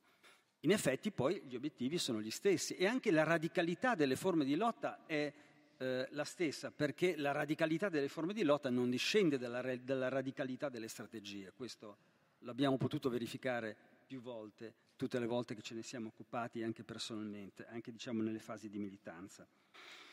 Eh, certamente in questa, eh, ric- nelle ricerche che abbiamo fatto la figura di Balestrini è emersa, è emersa in modo prepotente c'è poco da fare, cioè è Balestrini che rende possibile in, un primo tempo la, eh, le pubblicazioni di Vincenzo Guerrazzi, è Balestrini che rende possibile eh, le, eh, un, diciamo nel 77, nel 77 la pubblicazione del primo libro di poesie eh, a contenuto erotico fabbrichista di, ehm, Francesco, di, di, di Francesco Currà. Eh, ricordiamoci che Nanni Balestrini, prima parlavamo degli anni 70, anni dell'oro, con, eh, espressione contrapposta ad anni di piombo, Nanni Balestrini dovette, per sfuggire il carcere nell'inchiesta 7 aprile, dovette rifugiarsi in Francia. Stiamo parlando di un importante intellettuale la cui figura non, non va assolutamente dimenticata, ecco, va sottratta. Ora, ehm, io aggiungo ancora, mm, se posso, un contenuto, che, che, mm, che è questo. In realtà eh, l'eredità di eh, queste figure, di questi quattro operai scrittori, poi se avrete occasione, avrete certamente occasione di leggere il libro, ma in una nota si fa riferimento a qualche altra figura eh, su cui però non siamo riusciti a procedere, pertanto questo testo per l'ennesima volta sosteniamo essere un pretesto per scrivere altri libri, al, per fare altri lavori, per continuare la ricerca. In realtà ehm, l'eredità di, eh, queste, ehm, di questi, degli scrittori operai, come del resto anche l'eredità di chi ha scelto di lottare negli anni 70, non è, tras- non è eh, trasmessa in modo esplicito eh, da un notaio coscienzioso, ecco, è, è, dispersa in ogni sorta di, eh, di materiali spuri, diversi, e spesso è dimenticata ed è molto facile che venga dimenticata. Sono trascorsi pochi, pochi decenni, eppure ricostruire no, la vita di, di di quattro scrittori operai è stato, tranne in un caso, quello di Pippo Caruba, estremamente difficile, estremamente difficile. Questo per capire come eh, sia importante eh, questo lavoro, che in realtà a me non piace eh, definire come lavoro sulla memoria. Io penso che questa sia una forma di militanza culturale, quella che noi stiamo cercando di fare come archivio dei movimenti, che stiamo cercare, cercando di fare con questi quaderni. È veramente una forma di militanza culturale, forma, forse è l'unica forma di militanza che in questo momento, o una delle poche forme di militanza che oggi sono ehm, consentite. Io concludo mh, mm, con un, visto che purtroppo non, non ho potuto raggiungerci Giovanna Lomonaco che ha scritto il saggio sulla ciminiera, con un riferimento eh, anche in questo caso statistico, quindi concludo con un rilievo statistico, ad una casa editrice, La Ciminiera, fondata eh, nel 1979, credo, da un operaio, Vincenzo Guerrazzi, da sua moglie, Luisa Romani, gestita per tre anni da, dalla famiglia Romani assieme a eh, Vincenzo Guerrazzi, con sede a Ramirolo, in Emilia-Romagna, eh, certamente una casa editrice che ha potuto godere del supporto, oggi dice, possiamo dire mediatico, no? di eh, Valerio Riva dell'Espresso e dell'amicizia di, ehm, di, Guerrazzi con Carlo Cassola. Ecco, ma è un'impresa eccezionale. Voi capite che eh, un operaio e la famiglia di sua moglie sostanzialmente per tre anni reggono una casa editrice che pubblica 17 libri, 17 volumi, che vanno aggiunti quindi da un certo punto di vista al numero di opere prodotte nel periodo eh, dai nostri scrittori operai. Anche questa è un'impresa eccezionale. La fatica che abbiamo fatto per recuperare documenti sulla ciminiera è impressionante. Parliamo di una casa editrice. Eh, non, chi se n'era occupato in precedenza, Giovanni Monaco, non aveva, ehm, eh, ma, non, ma, non, ma, non, per sua colpa, non, non, per sua responsabilità, noi abbiamo avuto la fortuna di scoprirla attraverso le nostre ricerche, non aveva eh, tutti gli elementi che mh, Giovanni Lomonaco ha scritto un saggio sulla scrittura selvaggia, citando la ciminiera, ma ha volentieri scritto un altro saggio che è contenuto all'interno di questo libro sull'esperienza della ciminiera, che è veramente straordinaria, veramente interessante. Io ho dedicare queste ultime considerazioni alla ciminiera proprio perché Giovanna non ha potuto essere con noi. Vi ringrazio per l'attenzione.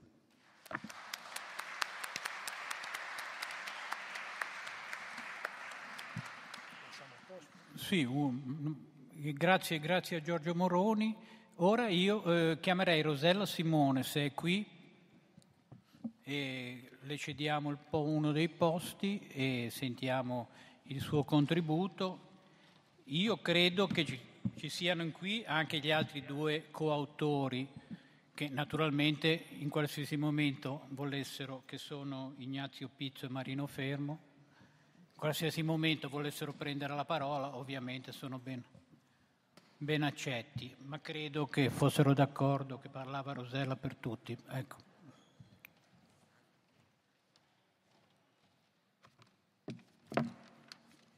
Grazie. Prego, grazie allora, buonasera a tutti. Intanto ho preso degli appunti perché in cinque minuti il tempo che mi hanno dato ormai sono vecchia e ho paura di perdere il filo. Allora, eh, quello che eh, si sente? Più vicino? Così? D'accordo. Allora, dicevo, è colpa di Marino, di Ignazio e anche mia quello di aver riportato alla luce quell'esperienza breve ma unica, originale beffarda che fu il collettivo letterario formatosi all'Ansaldo Meccanico Nucleare di Genova tra il 1972 e il 1975. Ignazio e Marino ci hanno messo il corpo e la mente dentro l'orribile mostro di ferro e fuoco che era la fabbrica. Io sono solo un testimone a latere, poiché all'epoca condividevo casa, amore, passione politica con Giuliano Naria, calderaio dell'Ansaldo, militante molto radicale e lettore insaziabile. Non vi racconterò quello che con Marino e Ignazio abbiamo scritto, non intendo spoilerare, quindi comprate il libro. Vorrei invece cercare di spiegare perché questo progetto Scritture operaie mi è piaciuto e ho deciso e abbiamo deciso di collaborare, anche se da allora è passato tanto tempo e Giuliano Naria non è stato l'amore per la vita vorrei citare un uh, autore televisivo che stimo molto, che si chiama Edoardo Camurri. Durante una trasmissione RAI, Il Ramo d'Oro, chiedeva a Marco Mezzalama, ingegnere informatico, esperto in intelligenza artificiale, come era stato possibile in quella tragedia che sta accadendo oggi in terra di Palestina che l'algoritmo ossia l'intelligenza artificiale che guida i droni in guerra, abbia potuto, senza input umano, attaccare e distruggere gli obiettivi senza distinguere tra abitazioni, ospedali, chiese e fabbriche d'armi. La risposta dell'ingegnere era stata lapidaria, programmazione sbagliata, perché l'intelligenza artificiale il deep learning non è, almeno per ora, un fatto di autogenerazione di memoria, ma dipende da ciò che gli umani mettono dentro la sua spropositata e ingorda memoria. Allora vi sembrerà un'uscita balorda questa di citare l'ingegnere elettronico. Vi sembrerà che io sia fuori tema, visto che qui si parla di scritture operaie, per lo più scritte negli anni 70, se non fosse che qui Noi ora stiamo appunto discutendo di memoria.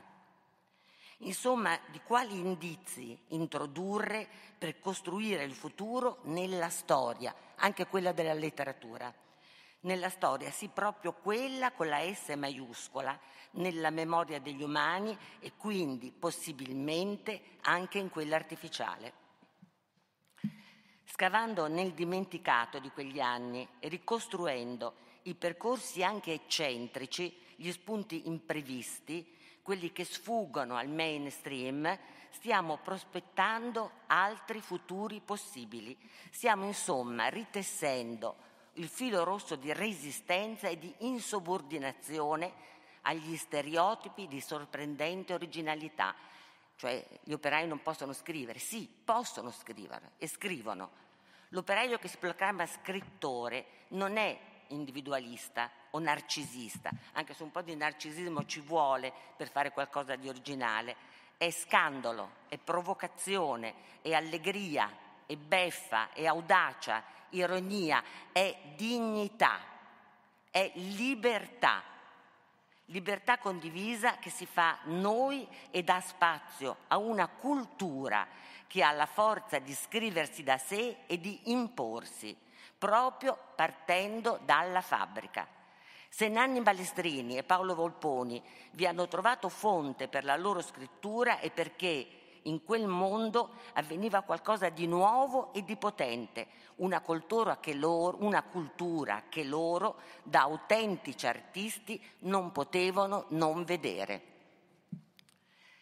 Non si tratta solo, come scrive Marco Codebò, di riscoprire in quegli operai l'urgenza esistenziale di liberare la vita dal lavoro, erano tutti assenteisti, ma di liberare la vita dai conformismi dispotici del potere.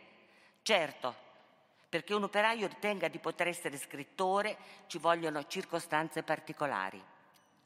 Ci vuole una stagione come quella degli anni 70 in cui una minoranza significativa di uomini e di donne aveva pensato e messo in atto un processo di cambiamento radicale della società, avendo posto al centro della vita la libertà di essere se stessi dentro un noi collettivo, che fondava la propria forza all'interno di un sapere condiviso, elaborato dal basso e capace di difendersi. Come si sa, abbiamo perso e abbiamo perso molto male ma ricomporre le tante tessere di quella memoria serve a lasciare che viene dietro di noi un'aridità incredibilmente ricca di possibilità, perché testimonia che nella storia, quella sempre con la lettera maiuscola, sono disseminati granelli di stanza di quell'altro mondo possibile che non ha vinto, ma che sotto traccia esiste e resiste. Questa memoria va preservata perché anche l'intelligenza artificiale e le genti che verranno dopo di noi, dopo questo disastro che il presente annuncia, impara a distinguere tra una casa, un ospedale, una chiesa e una fabbrica d'armi.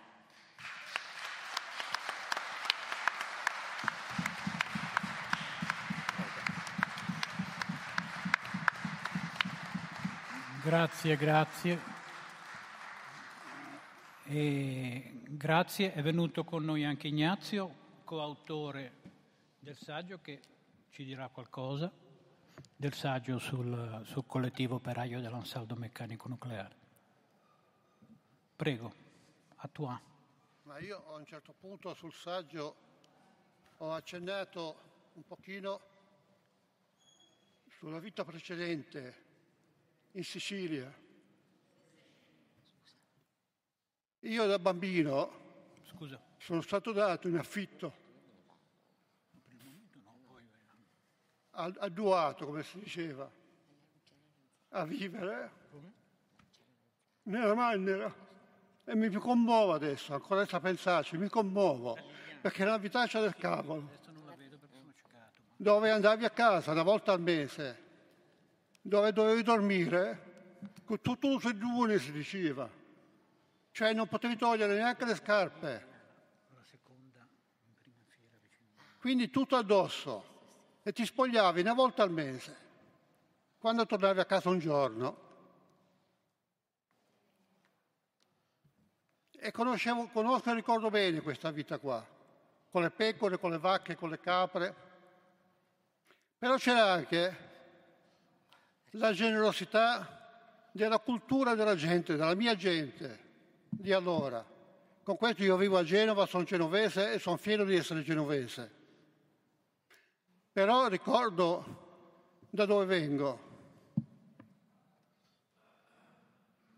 E questo mi fa pensare, quando si diceva di Pippo che aveva un, un comportamento diverso, diverso nei confronti del lavoro, a quella gente che da Riesi partivano e venivano lì dove ero io, a Santo Stefano di Quispina, dove c'è il santuario alla Santa. Ma non per, per turismo, erano giornatari. Erano persone che avevano la fame dentro. Venivano per un giorno di lavoro per mettere il grano. E queste persone, una volta arrivate a Torino, a Milano, che hanno avuto il posto fisso, potevano essere giustamente fiere di quel lavoro, anche se erano sfruttati e lottavano per, per migliorare le loro condizioni.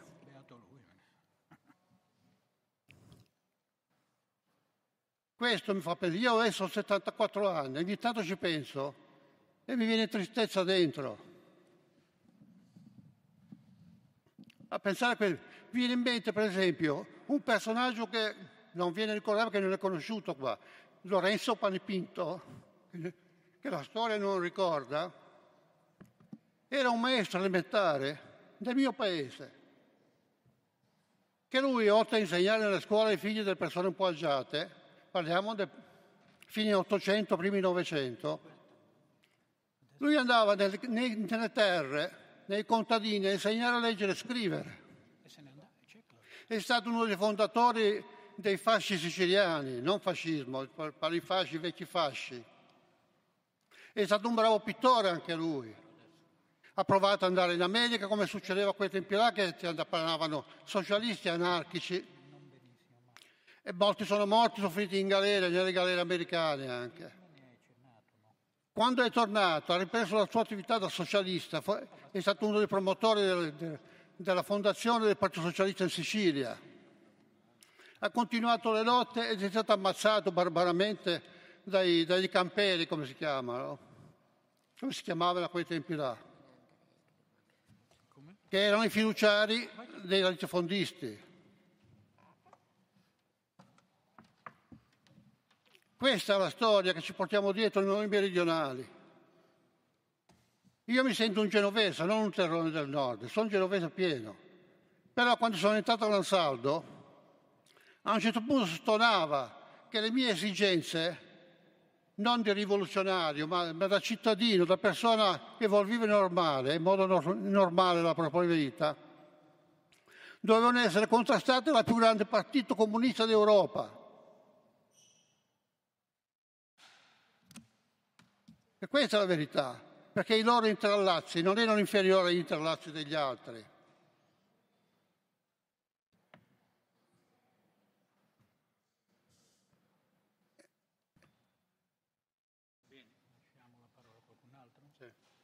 Grazie, grazie Ignazio.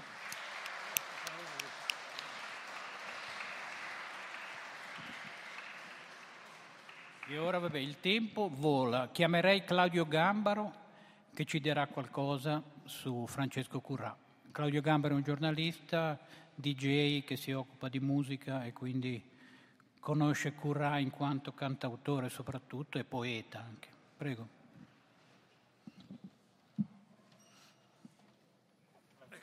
Grazie. Allora, Francesco Currà, sì, Francesco Currà Beh, Francesco Currà, anche lui un operaio dell'Ansaldo che entra all'Ansaldo a, a, a lavorare, però nella fabbrica lui riesce anche a, a ragionare eh, di, di, sperimentazione, di poesia e di musica. Eh, Francesco Currà era un operaio, un operaio polemico, un operaio, eh, un, poeta spigoloso, un poeta crudo, che incide un disco utilizzando proprio i rumori della fabbrica dell'Ansaldo.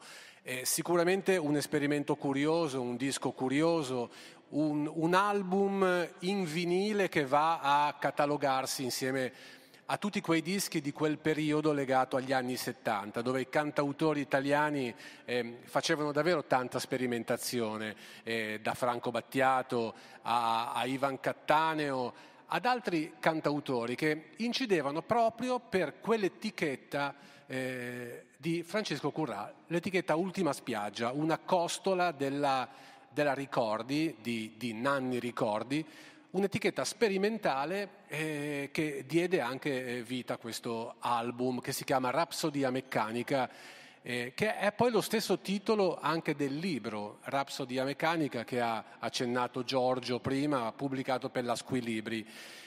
Francesco Curà è un personaggio curioso, abbiamo faticato un po' a, a, a, trovare uno storico di questo artista che oltre ad aver pubblicato questo album Rapsodia Meccanica con i rumori della fabbrica ma anche coadiuvato dalle musiche di Roberto Colombo, un arrangiatore eh, importantissimo per tanti artisti italiani. Roberto Colombo, oltre ad essere il marito di Antonella Ruggero dei Mattia Bazzare, fu anche l'arrangiatore e il produttore di dischi importanti degli anni Ottanta, da Enzo Iannacci a eh, lo stesso Ivan Cattaneo che citavo prima, Alberto Camerini, Garbo, eh, Miguel Bosè, insomma un, un arrangiatore importante.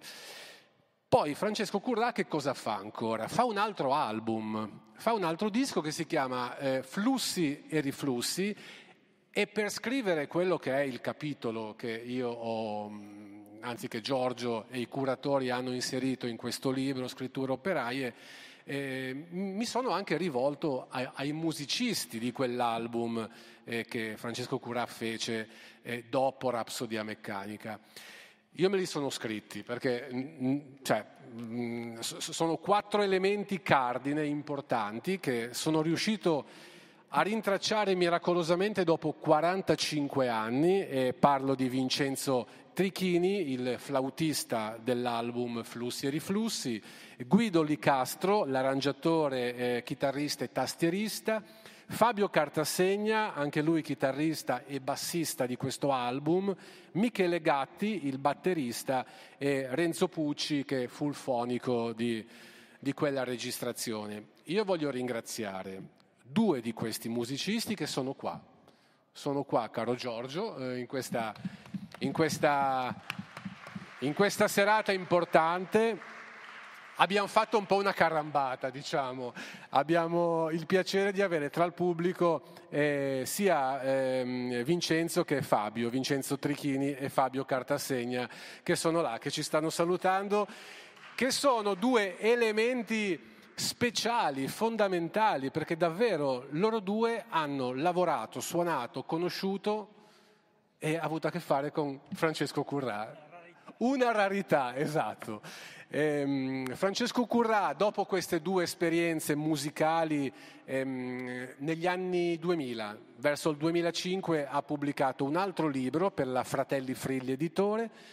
Dopodiché eh, c'è un po' un alone intorno a questo artista, eh, soltanto un'etichetta molto piccola, la, la, Giallo Records, negli anni 2000 ha ripubblicato in CD eh, questi due album ehm, dando alla luce anche alcuni inediti davvero curiosi che probabilmente facevano parte di un terzo album mai venuto alla luce, mai pubblicato. Non so se i due musicisti di Flussi e Riflussi avevano anche suonato in questi inediti, questo, anche questo, no, dicono di no, ok. E comunque diciamo che è, è, molto importante quello che è stato fatto da scritture operaie, da questo volume, ehm, perché Francesco Currà, poeta polemico, poeta di fabbrica, definitelo un po' come, come, come, vi va, però è stato un personaggio cardine per, quella, per quell'area sperimentale della musica degli anni 70 legata anche a i, i, i, movimenti studenteschi legati alla sperimentazione, legati ai cantautori eh, impegnati, come si diceva negli anni 70. E che altro dire? Beh, se siete curiosi di sentire questo, questo disco, Rapsodia Meccanica, che tra l'altro è un album che nei miei programmi radiofonici io non mi sono mai vergognato di far ascoltare, è un disco anche inascoltabile per certi, per certi versi, però sicuramente curioso. E su YouTube lo trovate, andate a, a, a sentire questi estratti da questo album, eh, Rapsodia Meccanica del, del grande Francesco Currà. Direi che non c'è altro da dire. Grazie, grazie a Claudio Gambaro. Mi veniva in mente sentendo parlare appunto di rock eh, progressive, così possiamo definirlo forse. Beh sì, era... Comunque insomma di musica più o meno d'avanguardia o sperimentale. E tra l'altro mi diceva Roberto Rossini, che non so se è qua, che è diciamo, una delle colonne dell'archivio dei movimenti, è il grafico di tutti i nostri libri, che ha ideato la collana e tutto il resto, e mi diceva che Kura è molto famoso in Giappone, viene collezionato perché in Giappone ci sono dei, dei collezionisti appassionati di, appunto, di rock di, progressive di prog, italiano, esatto, esatto. italiano, e nei loro siti si trovano i, libri, i, i, i dischi di Francesco Currà. È verissimo, infatti l'album Rapsodia Meccanica è più legato a una fonte sperimentale un po' alla Battiato, John Cage e proprio gli esperimenti, mentre il secondo album, dove hanno suonato anche Vincenzo e Fabio, era un disco già più sul prog, era già un po' più prog, anche se il genere prog italiano stava già scemando, perché in Italia si parlava già di disco music e insomma stavano arrivando gli anni Ottanta, quindi tutta un'altra storia. Grazie, grazie. Comunque sul tema, prima ci ha citato Balestrini, ecco, sul tema sarebbe interessante, qui è un'idea che do a Pannella se ha qualche studente che voglia fare una tesi di laurea, sarebbe interessante analizzare il rapporto fra la neoavanguardia italiana, che come sapete, voglio dire, puntava tutto sul binomio ideologia e linguaggio, dal titolo di un famoso libro di Sanguinetti in cui si parla, c'è un saggio anche su Balestrini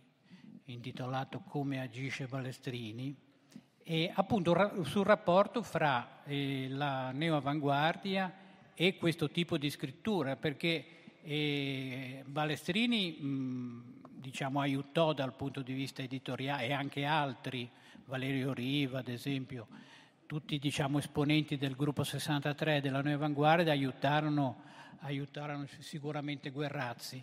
Però il divertente è che Guerrazzi poi a un certo punto si presentò ad un convegno del gruppo 63, uno dei convegni probabilmente del 65, perché oltre al primo di Palermo ce ne furono degli altri, dicendo, intervenendo alla, alla, al convegno, insomma, in cui si discuteva di letteratura, dicendo voi siete, quello, di quello che scrivete non si capisce assolutamente niente, le, le massaie che sono, che sono qui fuori, la giornalaia, e non sanno chi siete, quindi voi non contate niente. In questo, diciamo, anelito anti-intellettualistico che, che Guerrazzi aveva messo in atto anche nel suo libro, nel suo fam- famoso libro Gli intelligenti. Un'osservazione di, di tipo qualunquista sostanzialmente, eh, però interessante.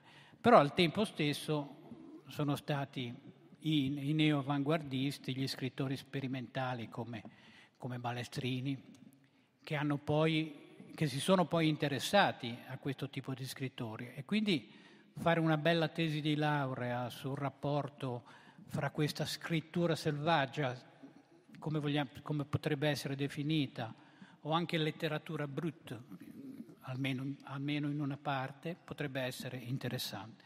Quindi eh, ho parlato fin troppo, il tempo stringe, non vorrei che il pubblico si cominciasse a stancare, quindi invito l'amico e collega Stefano Bigazzi a venire un momento qui e a fare un intervento fulminante qual- quanto fulmineo, insomma. Ecco. Tanto io vi abbandono. Grazie, grazie.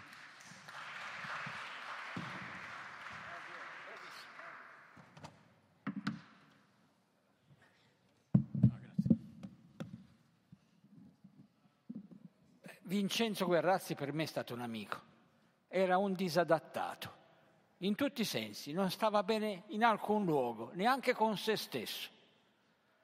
Era mi diceva, urge, c'è qualcosa dentro di me che fa, fa, sì che io faccia, faccia, faccia, e scriveva. Scrive una lettera d'amore a Marta Vincenzi quando ancora non era candidata sindaco. Così me la manda e viene pubblicata.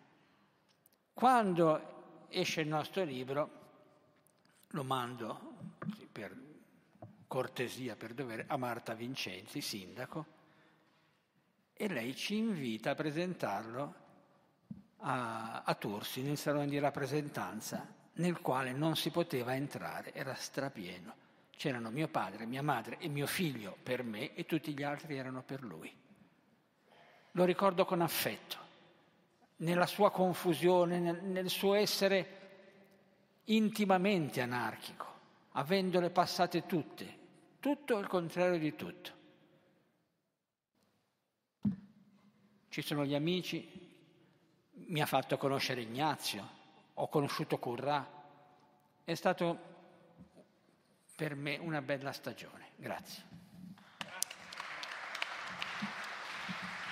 Grazie, grazie a Stefano.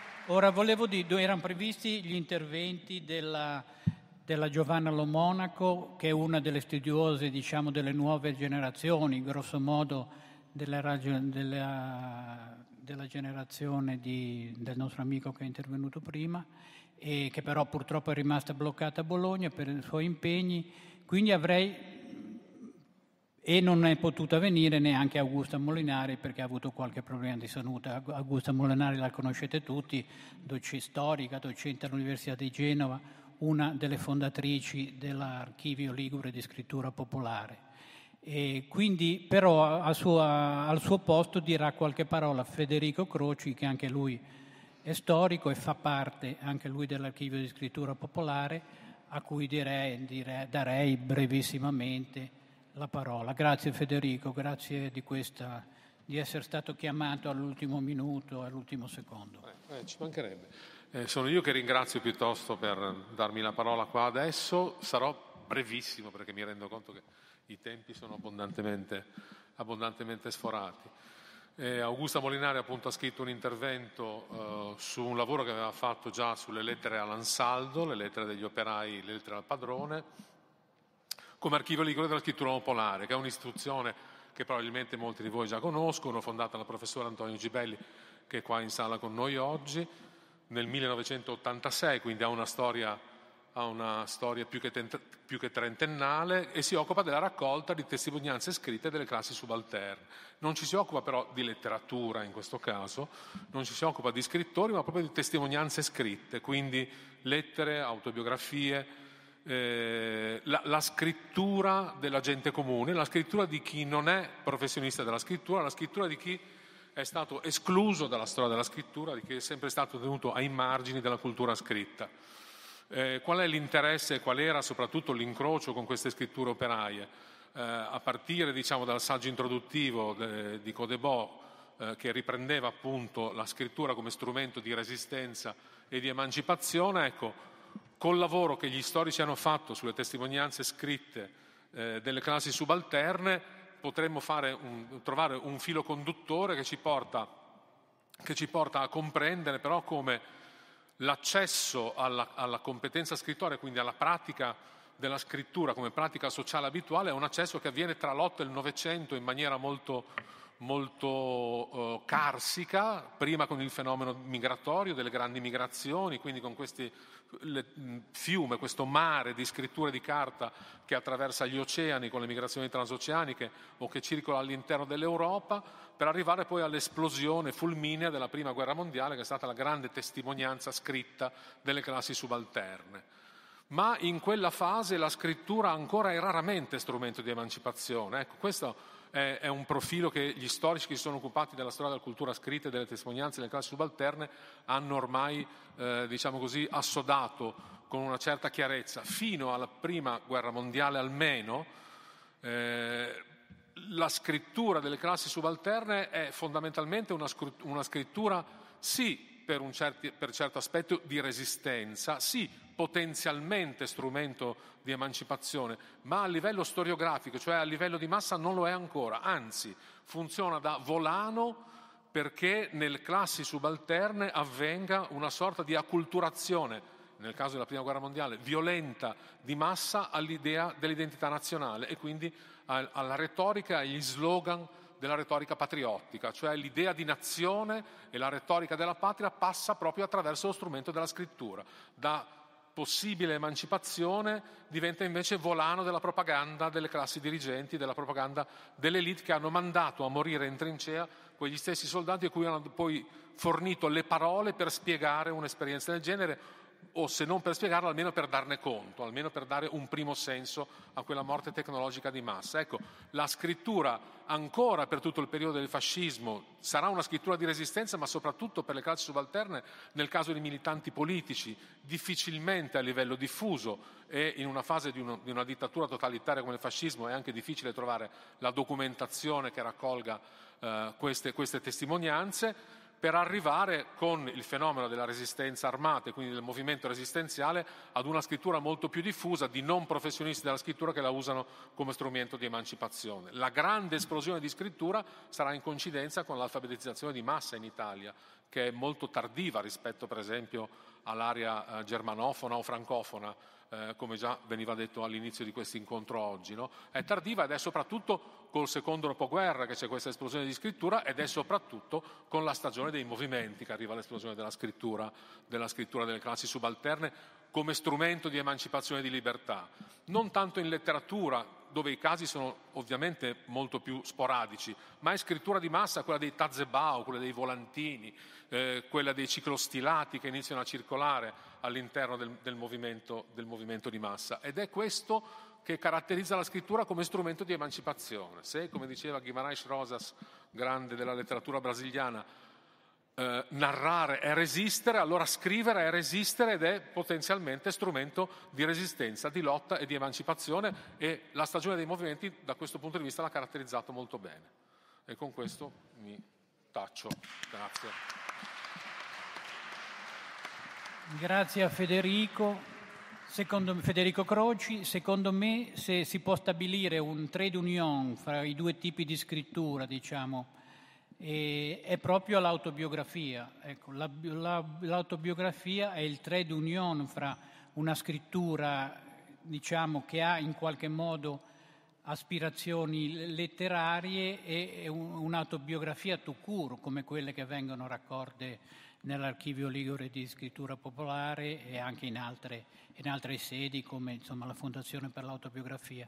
E ora io darei la parola a Liliana Lanzardo con grande piacere che ci darà un po', essendosi occupata tutta la vita, diciamo, negli ultimi 60 anni di ogni genere di operaio, e forse avrà qualcosa da dire sulle cose che sono state dette. E lascio poi a lei in qualche modo la conclusione. Quanti minuti? Pochi minuti. Poi se c'è, diamo un minimo di spazio semmai anche al dibattito se c'è qualcosa. Pochi minuti di... Sì, bene.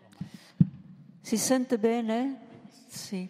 Allora, ehm, io parlerò di un operaio che è molto diverso eh, da quelli che sono stati descritti sinora, perché è un operaio di una generazione molto precedente, era nato nel 1902 ed ha attraversato tutto il periodo del fascismo.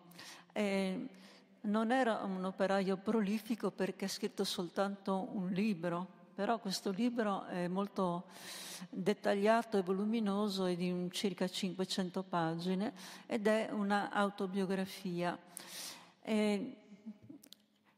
Direi che è un, più che un, un, libro raro, un libro unico quello che lui ha scritto, perché ehm, a, quanto io, a quanto io sappia è l'unico libro scritto da un operaio della sua generazione che faceva parte del, dell'area comunista, che non è diventato un sindacalista emergente a livello nazionale e neanche un dirigente politico, ma è sempre rimasto nella fabbrica e che eh, praticamente si identificava con, eh,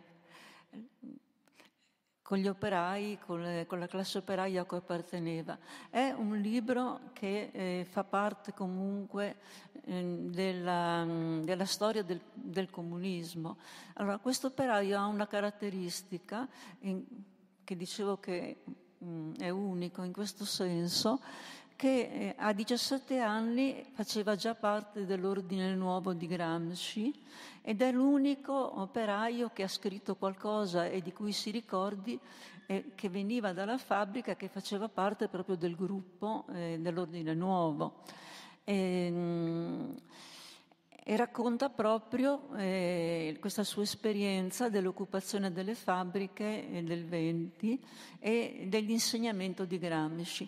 L'importanza di, di, del suo racconto eh, sta nel fatto che ehm, lui non, non, ambiva a fare un libro di carattere letterario, ma ambiva soltanto a scrivere un libro eh, per tutti gli operai che non avrebbero potuto scrivere la loro, la loro storia. Infatti eh, non ha scritto soltanto la sua autobiografia, ma ha raccolto centinaia di biografie di, dei compagni eh, torinesi che erano an- antifascisti. E, ehm, questo libro è scritto in una maniera che noi diremmo oggi antiquata, molto bella. È un libro che dal punto di vista letterario è un vero, è un vero romanzo, anche se lui non voleva fare un romanzo. E, mm, non soltanto per la sua scrittura, ma anche perché descrive eh, non soltanto l'ambiente di fabbrica, ma un ambiente operaio dell'epoca e anche un ambiente contadino, eh, con dei dettagli molto minuziosi sulla vita della, della gente. Era, mm, aveva uno sguardo molto affettuoso nei confronti di quelli che erano i proletari, i contadini e la, e la, la povera gente. Quindi, diversamente da tutta la letteratura politica che noi abbiamo del, dell'antifascismo, è un libro anche sulla condizione perso- umana delle persone, della, de, dei lavoratori e del popolo. Io direi che il tempo lo... Sì, sì, va benissimo. Quando, quello, se vuoi concludere qui va benissimo. Ma mi, me, mi sembra di aver detto la, dato gli elementi sufficienti per invogliare a leggere, a leggere eh, questa parte. Grazie, grazie a Liliana Lanzardo.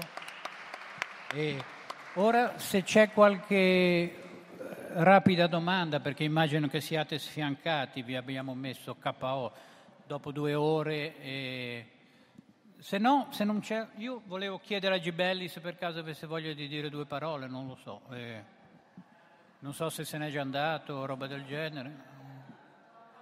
È andato. È andato? Niente, allora se c'è qualche intervento eh, lo ascoltiamo volentieri, se no ce ne andiamo a cena. Ecco.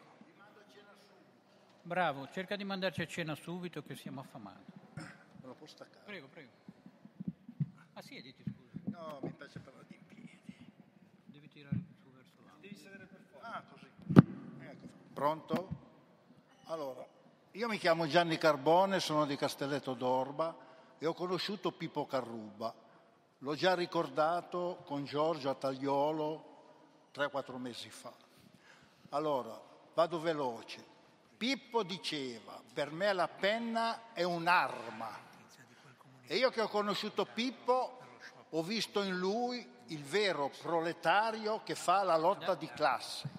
Questo era Pippo e nei suoi libri si evince chiaramente che quest'uomo, questo compagno, dalla, da, da quando è partito dalla Sicilia, con quello che ha sofferto, orfanotrofio, emigrazione, Genova, la Chicago Bridge, i libri che ha scritto, ecco, Pippo era il vero proletario che lottava.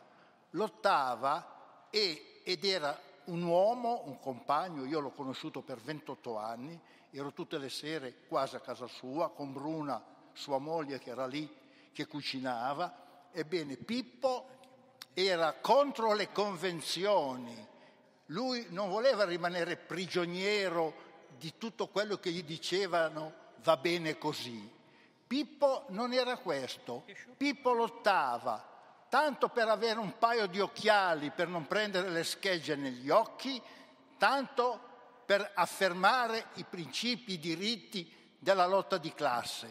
Questo è stato Pippo Carruba e chi l'ha conosciuto come me, io devo dire la verità, che ho cominciato a capire cos'è la lotta di classe conoscendo Pippo Carruba. Chi leggerà i suoi libri troverà con sincerità le parole di un compagno, va bene, di un comunista, di un proletario. Questo era Pippo Carruba e va, secondo me, ricordato sempre come grande compagno di lotta. Grazie a tutti.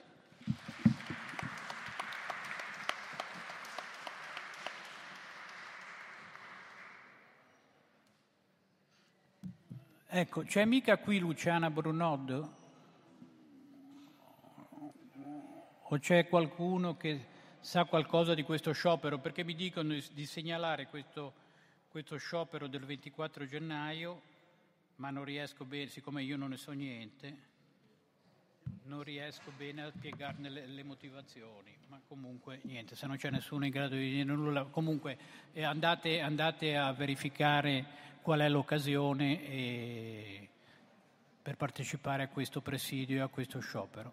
Io vi ringrazio molto, vi invito ancora a comprare il libro, vi saluto e vi do appuntamento alla prossima iniziativa.